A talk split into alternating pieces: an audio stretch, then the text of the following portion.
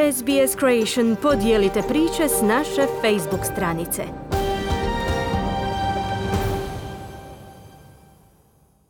Svakoga 11. studenoga u točno 11 sati mnogi Australci zastanu kako bi minutom šutnje obilježili točno vrijeme i datum kada je nakon četiri godine borbi završio Prvi svjetski rat.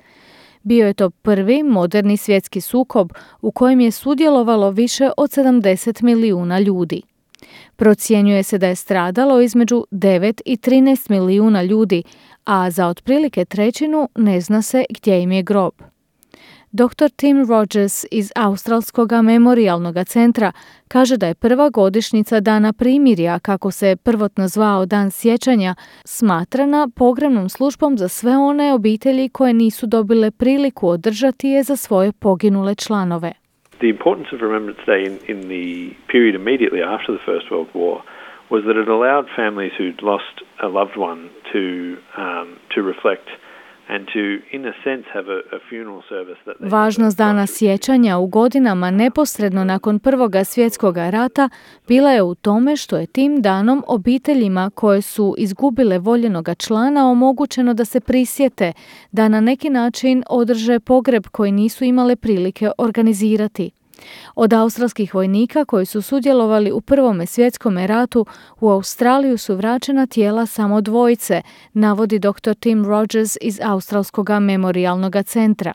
Nakon drugog svjetskog rata, australska i britanska vlada promijenile su ime dana iz dan primirja u dan sjećanja. Od tada je dan sjećanja od trenutka prisjećanja na poginule prerastao u dan kojim se odaje počast svim vojnicima, uključujući i živuće.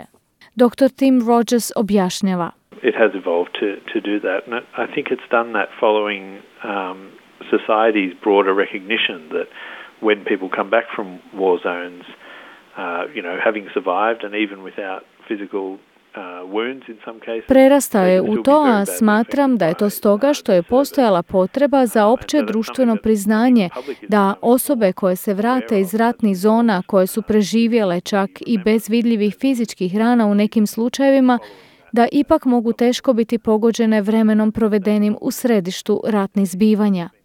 Mislim da je javnost sve više toga svjesna i kao rezultat toga dan sjećanja slijedi tu javnu osvještenost. Mislim da je dan sjećanja oduvijek bio dan koji su predvodili predstavnici javnosti. To nije dan koji je nametnula vlada ili nešto slično tomu. 49-godišnji Brad Coplin vojni je veteran. Prijavio se u australsku vojsku kad mu je bilo samo 17 godina, a prije nego je prisilno umirovljen zbog zdravstvenih razloga, odslužio je ukupno 24 godine. Četveromjesečni boravci najprije na Solomonskom otočju, a zatim u Afganistanu rezultirali su kod tog australskog časnika posttraumatskim stresnim poremećajem poznatim kao PTSP. Kaže da mu je najgora pretjerana opreznost. When, you, when I go into a cafe with my girls, I sit in the, the cafe with my back to the wall so I can see um, the entire area, how to get out, all those type of things. So you're always looking for threats. Um, kad sa svojim čerkama um, odem u kafić, uvijek sjedim leđima uza zid, tako da imam pregled nad cijelim um, područjem, tako da u svakome trenutku mogu izaći i tako uvijek tražim gdje bi se mogla skrivati opasnost. Um, Isto je kad vozim, uvijek sam na oprezu, je li možda negdje uz cestu bomba ili nešto slično. Kad kad mi još uvijek nervozu izaziva smeće ili bilo što drugo nakupljeno uz cestu, jer bi takve nakupine u Afganistanu obično eksplodirale. Teško se isključiti.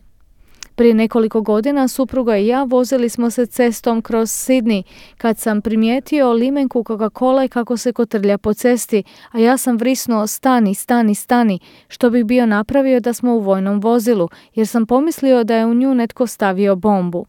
Nisam o tome razmišljao, to mi je samo od sebe palo na pamet i to je jedna od stvari s kojim se teško nosim, priča ratni vojni veteran Brad Coplin.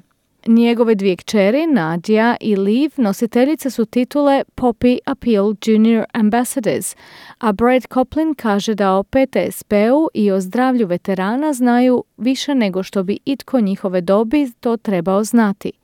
Svoje kćeri i svoju suprugu Brad opisuje kao stijene, svoj oslonac i volio bi da je dostupno više pomoći za obitelji ratnih vojnih veterana, a ne samo za veterane, pomoć kakva je trenutačno dostupna. Even the support you can get through some of the government organisations, they are heavily veteran focused, not family focused. We do need to honor our fallen, but we need to support the living. Čak i podrška koju možete dobiti kroz neke vladine organizacije uglavnom je usredotočena na veterane, a ne na obitelji. Trebamo poštivati svoje poginule, no moramo se brinuti i o živima, jer danas je više živih nego poginulih koji dolaze iz ratnih sukoba.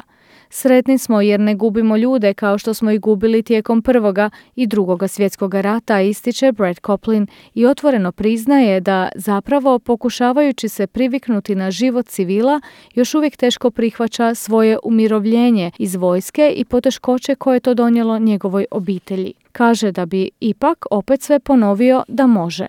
It's more than just a job. It's a, a lifestyle in a lot of ways. Um, but yeah, I'd do it all again. To je više od posla, to je na mnogo načina stil života. I opet bih to učinio, možda bih promijenio neke sitnice, ali da, opet bih se prijavio.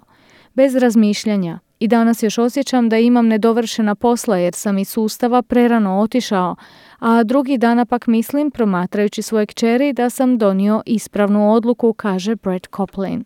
Od svojeg prisilnog zdravstvenog umirovljenja Brad je uspio pronaći načine kako se nositi s PTSP-om. Nastupio je na prvim sportskim igrama za veterana Invictus u Londonu 2014. godine te radio kao pomoćnik menadžera igara u Orlandu. Također je savjetnik volonter u Nacionalnom centru za zdravlje veterana sa sjedištem u bolnici u Sidnejskom Concordu. Drugim veteranima pruža pomoć kroz integrirani zdravstveni model koji radi s pacijentom, ali na preporuku gospodina Koplina i s pacijentovom obitelji, odnosno njegovateljima, na izradi plana liječenja i na određivanju ciljeva. Želite čuti još ovakvih tema? Slušajte nas na Apple Podcast, Google Podcast, Spotify ili gdje god vi nalazite podcaste.